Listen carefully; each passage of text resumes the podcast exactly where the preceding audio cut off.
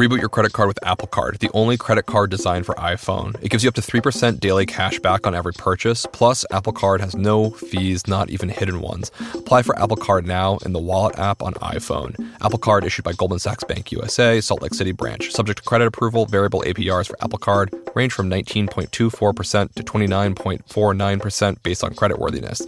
Rates as of February 1st, 2024. Terms and more at applecard.com. Hey, it's Charlie. I recently reported on the rise of interpolations in pop music. They're everywhere. And I continued that conversation the other day on the Vergecast podcast as part of their special three part series on the future of music. I wanted to share that piece with you because it gets into the surreal technologies that are turning old sounds into new hits in ways that I found totally surreal. I spoke with Alex Cranz, managing editor of The Verge, about the technologies that are driving music forward, many of which will be explored on the other two parts of the Future of Music series. Subscribe to The Vergecast to get those. But first, here is the initial of those conversations with me and host Alex Cranz. Okay, so we're going to talk about a couple of different trends that are happening here in music, and I'm curious about whether this is an indication of the future of music. Great. So the first one I want to talk about was this article I read on Vulture. Selena Quintanilla will sound older on her new posthumous album. Hmm. So Selena died in 1995, and they're using recordings from when she was like 13 to 16 years old, and they're detuning her voice to make her quote sound like she stepped out of the booth at 23 years old. Qué triste y tonta por pensar que tus ojitos me querrán mirar. This is a obviously very particular and tragic case of the need to revive a voice, but people have been manipulating vocals since the beginning of recorded music. And I think it's important to contextualize vocal manipulation and changes as a very age old thing. If you even think about the era of the crooners, Sinatra, if you will. I did it my. A big part of their technological advancement was microphone technique. It was getting up real close on the microphone and getting that deep bass. When behind you, you have the support of an orchestra. Now, that's an auditory illusion. It's impossible to sing to an entire arena of people with an orchestra and you're singing. If you didn't have a microphone, you'd have to be belting to be heard. And so that's just an early example of how people sang. Even Billie Holiday, mm-hmm. that sort of whiny vocal that you know,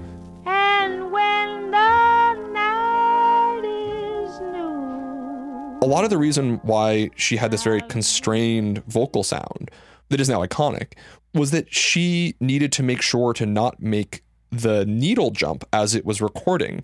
If there were too many fluctuations in the voice, the needle could skip and ruin the recording. And so part of the vocal technique is actually determined by the technological requirements of Billie Holiday's era.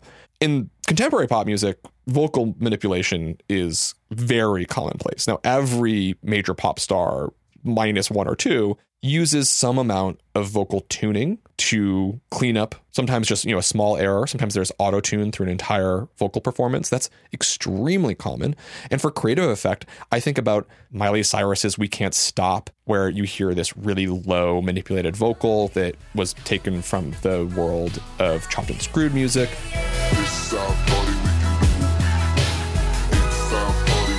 or Billie Eilish's Bad Guy has this low vocal where it's like, I'm the bad guy. I'm the bad guy. Even Kanye West's entire early catalog of chipmunk soul music is taking samples and pitching them way up so they sound like they're in a different world. You know what I'm saying? When a doctor told me Now, what you're talking about here is potentially a little bit different, right? Because it's about trying to perfect the voice, change the age. Certainly, I've done this. It's not that hard. I've taken my three year old's voice and recorded it and then put it through vocal processing to get a sense of like what might he sound like when he's 12 years old. All you have to do is just change the pitch and uh, a setting called formants, which is kind of like how where you place the vowels in your voice that can make an old voice sound young or a young voice sound old. It can change the perceptions of gender and the ways that gender is stereotypically perceived in the voice. These things are all actually fairly easy to manipulate. And so I'm not surprised that this is a, a way that Selena's estate may want to update her music. It's a very achievable thing to do. People look to change, clean up, update voices all the time. Is it kind of like I think we've seen maybe with Nirvana and some of these older bands, they go and they find like, oh yeah, they did these garage session recordings, and now we're going to clean them up and make them sound a little more studio. Is it kind of that same thing, just finding these old, almost lost quote unquote tracks and just updating them?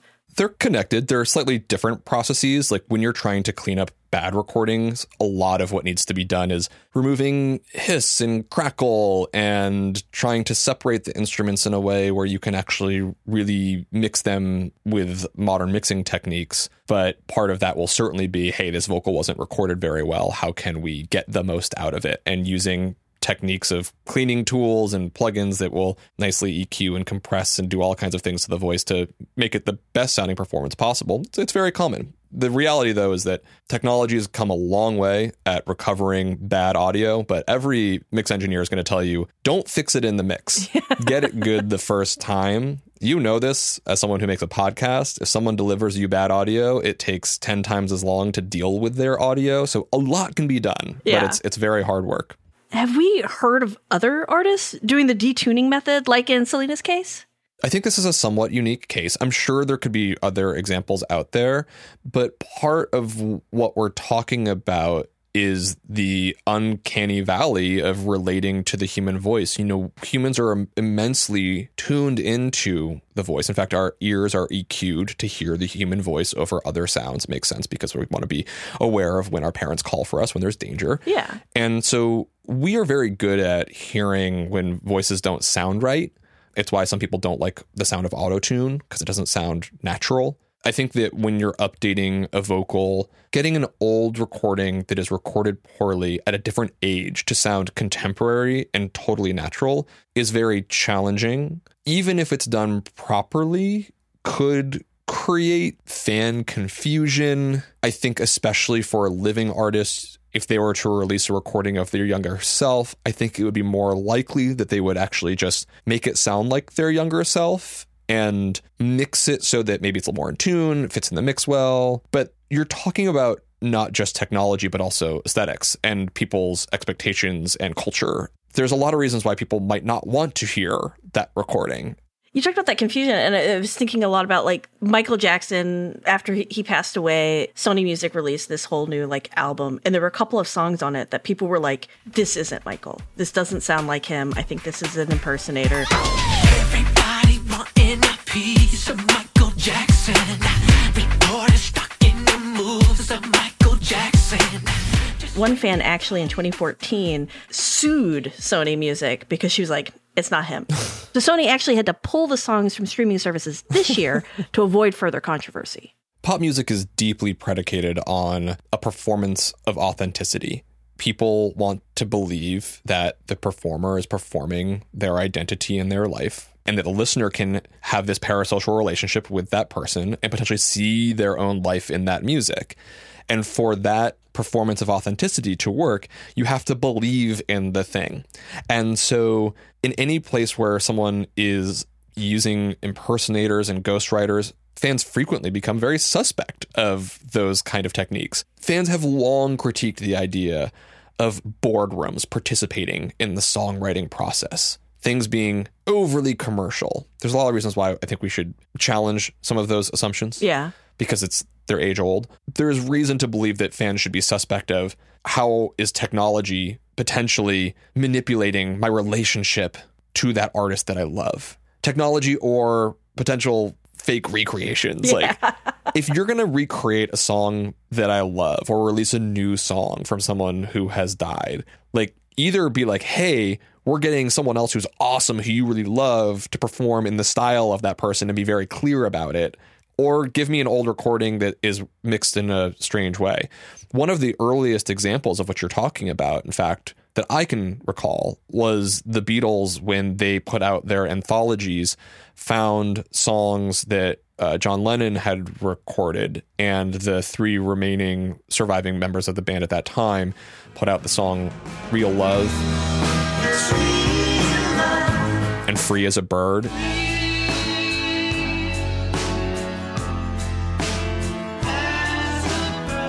And those were kind of like the Beatles' final two recordings of the four of them by taking tape of John Lennon that had been left on the floor, writing new verses for Paul to sing in between and sound like they're a band again. And that works because that I think passes the authenticity test. Is the intent part of that? Like the intent of the artist is part of that that desire from fans? The artist's intent is always something that people are questioning mm-hmm. about is an estate managing the artist in a way that they intended. A great example would be the Prince estate. You know, Prince was suspect of streaming and limited the amount that his songs were available on streaming services, but his estate has made his music available on Spotify. And so there is reasons why fans might want to question whether or not that is a thing that he would have done and may want to participate in his music in a way that would be closer to his intent. It is always a part of the conversation. Also, adjacent to this is AI voices. Like, we see that happen a lot in films and stuff like that where they'll recreate the voices. Is that happening in music where people are like, I'm going to recreate Judy Garland? Like, are they doing that, recreating these? And is that like a viable future for music? This is happening. It mm-hmm. is a fairly nascent area of AI research. I'm sure people have been working on it for a couple of years, but I don't know of at this point publicly available tools where you can like manipulate someone else's old vocal, but I know that there are firms that are doing this that are successfully recreating voices off of training sets of that singer that sound reasonable at this point and could be used for future recordings. And there are reasons why people may want to use those AI recordings. A great example might be hey, you finished a track and you're a really busy pop star, and all of a sudden you're not available, but you missed one backing note, and we want to recreate that backing note.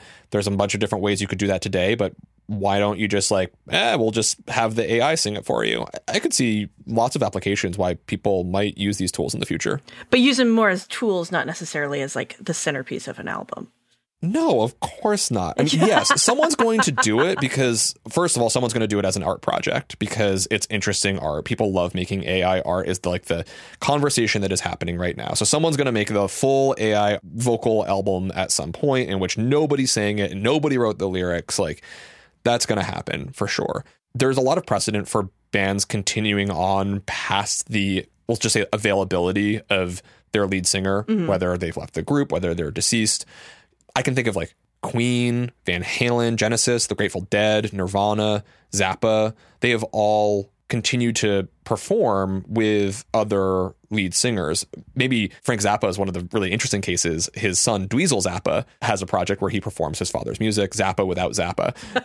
there are cases where fandoms want to continue to engage in the artwork and the music of their favorite bands. And as long as that fandom is around, there's probably a marketplace for this kind of recreation of a voice, but it's going to have to pass through the lens of culture, through these authenticity tests. Do people want to hear this? And so, will it be used? Absolutely. How it's going to be used, I think, is going to be determined by where is the culture at? Are we willing and wanting to hear, new, especially new material with old voices? We'll see. I think we might definitely hear maybe like remixes and updated lyrics and things that are like mashups and kind of more in the EDM hip hop remix culture. That feels like a very ripe place for AI voices from deceased artists. Well, it's funny you bring up remixes because we were actually going to talk about that. But first, we're going to take it to a break.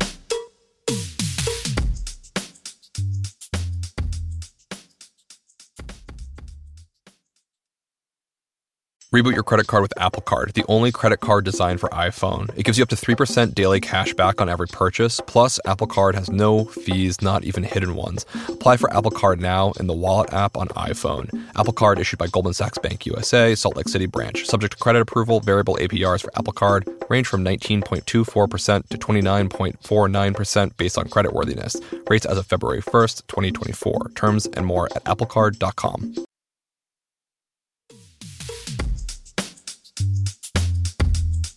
Okay, and we're back. During the break, Charlie was telling me he has a very cool AI remix story you want to share. One of the biggest challenges in remixing music is do you actually have the original music available? There was a famous fire that burned down a ton of masters in the world of popular music. One band included was the band Green Day. They lost their masters. And so they they wanted to do remixes, mash up their music in new and original ways, but they only have the finished final product. So you can't change the voice, you can't take the guitars out until they partnered up with an AI company called AudioShake, mm-hmm. who can do AI stemming, where they can actually use AI to remove and separate the guitars, the bass, the drums, the vocals, background instruments, and create them as separate tracks so that you can do new things with them. And Green Day did that and released one of their songs on TikTok where they actually just completely removed the guitar so that other people could play guitar along with it.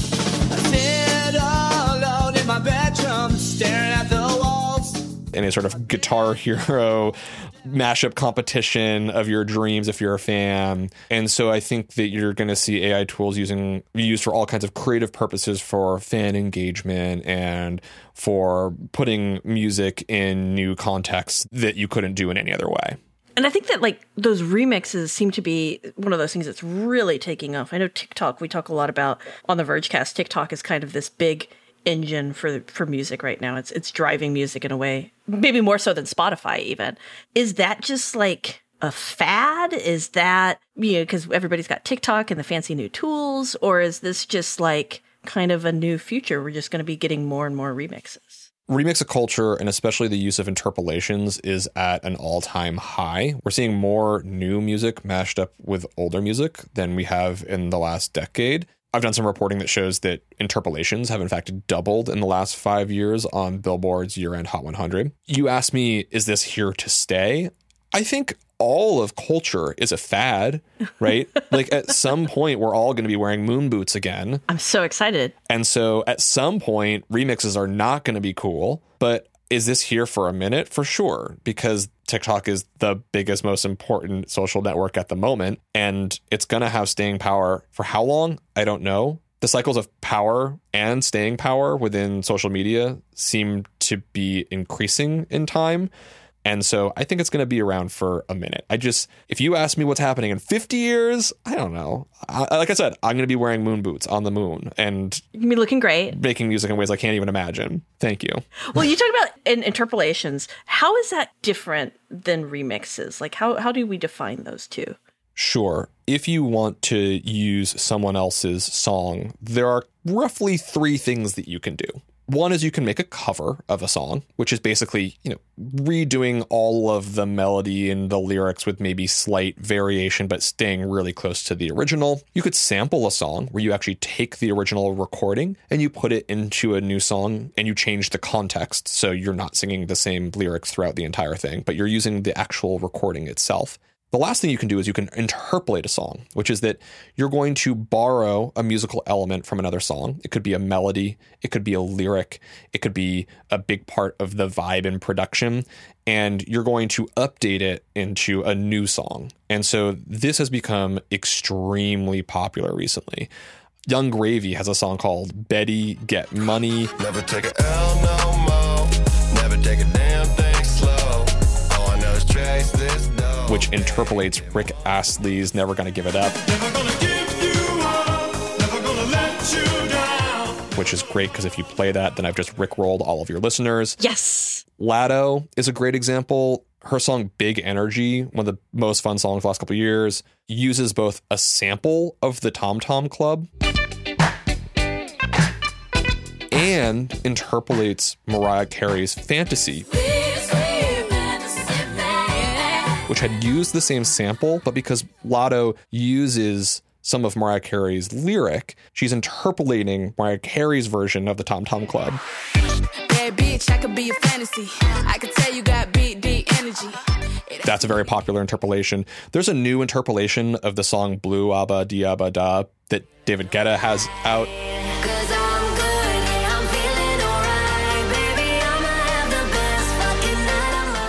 There is even a song by Rita Ora which interpolates the Beverly Hills cop theme.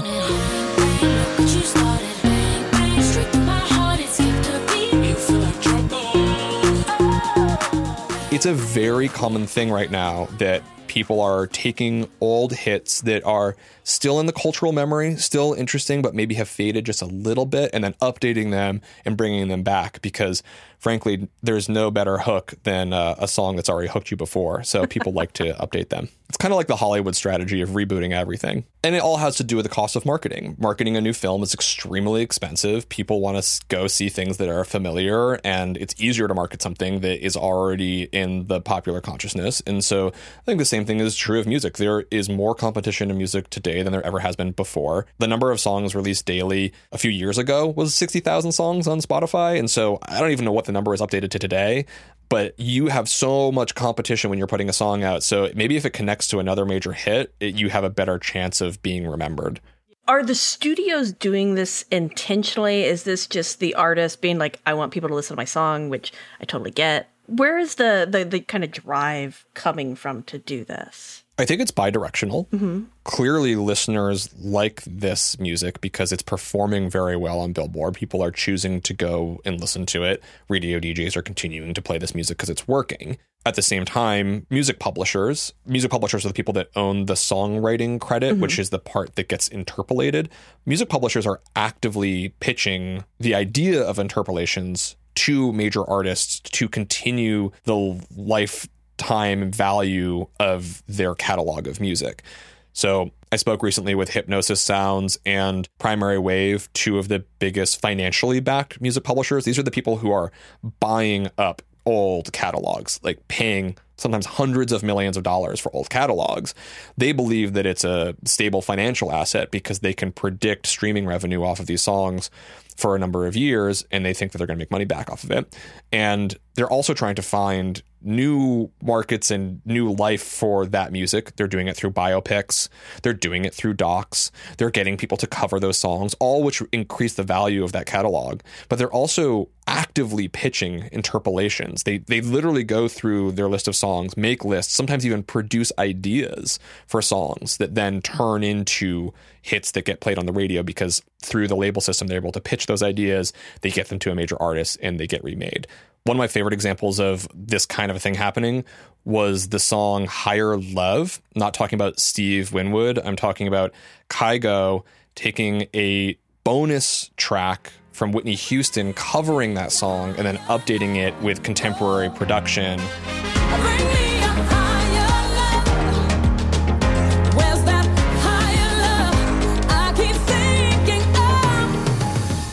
This is one of those cases where a music catalog company helped facilitate the revival of this body of work. And I think it's an amazing song. I love the new version. So these these studios who are buying all of these catalogs because they want this predictable revenue because like I guess music like all forms of entertainment is not predictable in its revenue. Is this kind of a newer thing in music? Have they been doing this a while this predictability play? Well, certainly streaming has changed how publishers perceive the lifetime value of their work. Music catalogs have always been valuable, and people have made a lot of money off of legacy artists and owning that publishing. That's not new. There's a story about Paul McCartney telling Michael Jackson, hey, it's a really good idea to own publishing. Like, there's a lot of value in it. And Michael Jackson went behind his back and bought the Beatles catalog. and Paul was not so happy about that. So there's always been value in it. What has changed is that streaming provides more predictable revenues. You can see how your revenues are changing literally, you know, day by day. And previously, you would have had to relied on physical retailers. And of course, if you have a legacy catalog, maintaining shelf space in a physical location is more challenging uh, when so much new music is being released on streaming. Fandoms are able to continue listening. If you're a boomer and you love boomer music, you're going to keep listening to that on Spotify you know, if you're from the greatest generation and you really love listening to the old classics of pop music, you probably couldn't find them at Best Buy today. But if that's your thing, you can find playlists, you can find the music, you can be engaged with it on streaming in a way that provides some predictability now. And so it's not hard to build out financial forecasts of this is how much money this artist is making over streaming year over year. Is it growing? Is it declining? And you can predict what those the revenues might be, which is all predicated on listener behavior is going to be the same in the future as it is today. And we don't know about that. But you've got these companies who are going, they're buying this music and they're saying, okay, I know I can predict this. And then I also know I can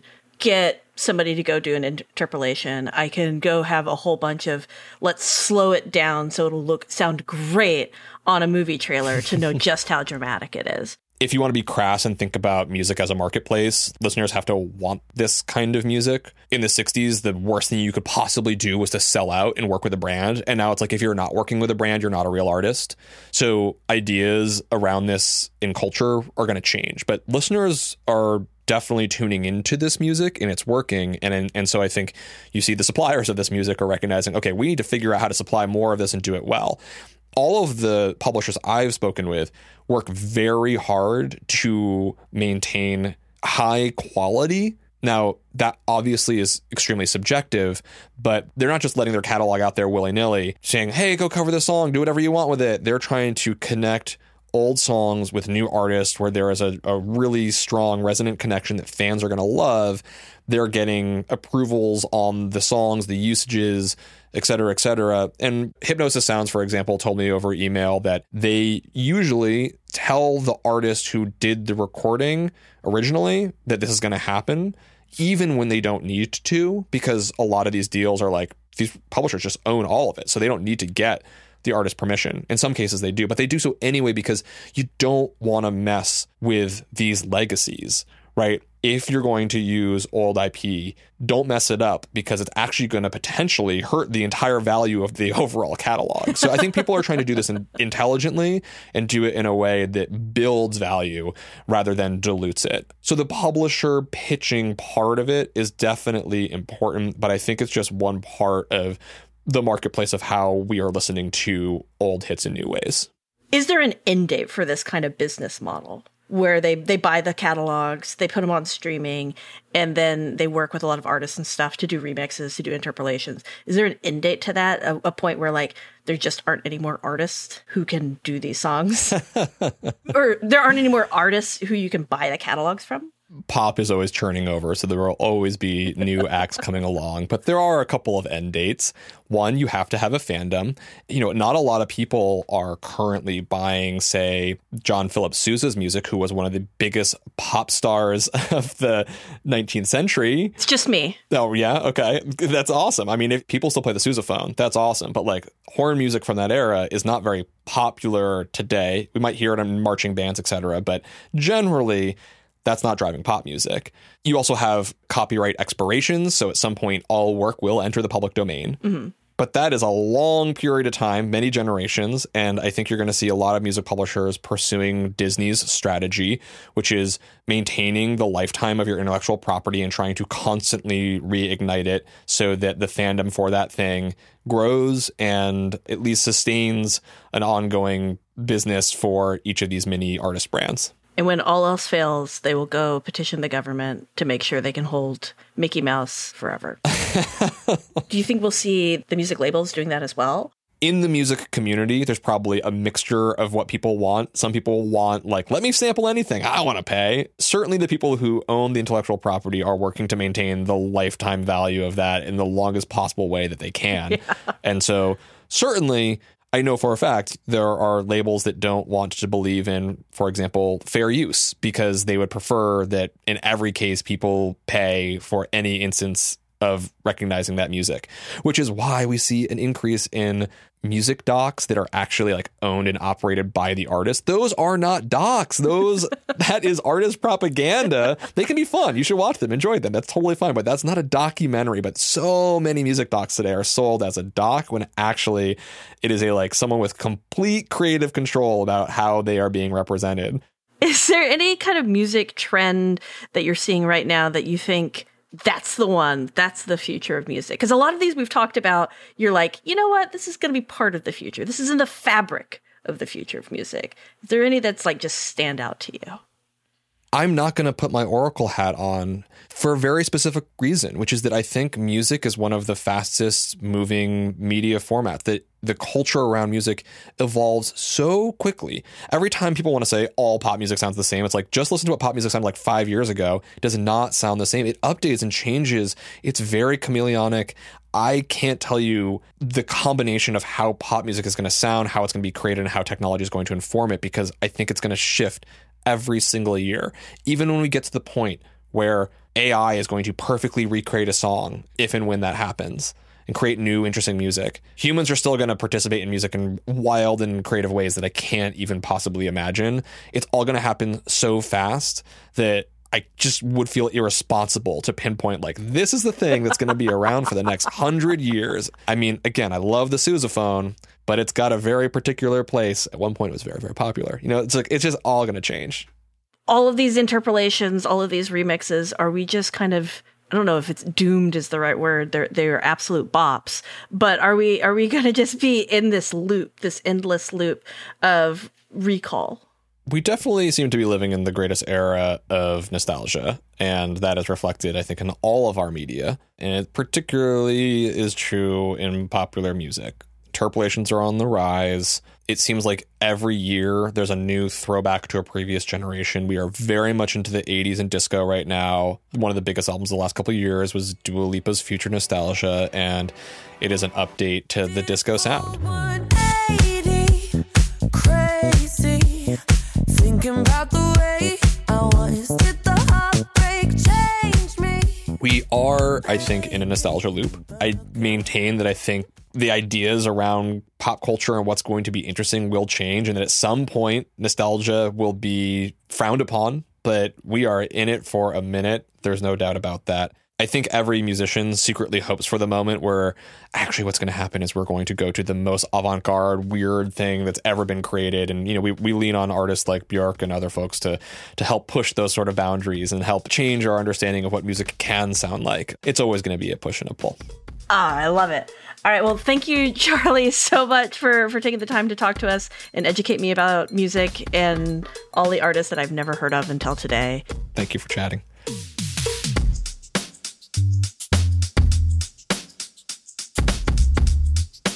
All right, that's it for the Vergecast today. Thanks for listening. You can find Charlie's podcast, Switched on Pop, anywhere you get podcasts. This is the first episode of our Future Music series, which will be every Monday for the next three weeks. In the meantime, you should check out TheVerge.com. We've got a new look, tons of cool articles, and we're here to talk about the future of everything else, including music. This show is produced by Andrew Marino and Liam James. Nori Donovan is our executive producer, and Brooke Minters is our editorial director of audio. The Vergecast is a Verge production and part of the Vox Media Podcast Network. If you have thoughts, feedback, feelings, mixtapes, you can always email vergecast at theverge.com. Or you can call us on our Vergecast hotline at 866 Verge11. David will be back on Wednesday to talk about TikTok search, your iPhone 14 questions, and a whole lot more. See you then. Rock and roll.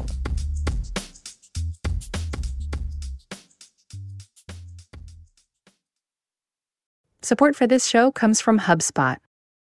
More to dos, less time, and an infinite number of tools to keep track of. Doing business has never felt harder. But you don't need a miracle to hit your goals. You just need HubSpot because their all in one customer platform can make growing your business infinitely easier. Imagine this high quality leads, fast closing deals, wildly happy customers, and more benchmark breaking quarters. It's not a miracle, it's HubSpot. Visit HubSpot.com to get started today.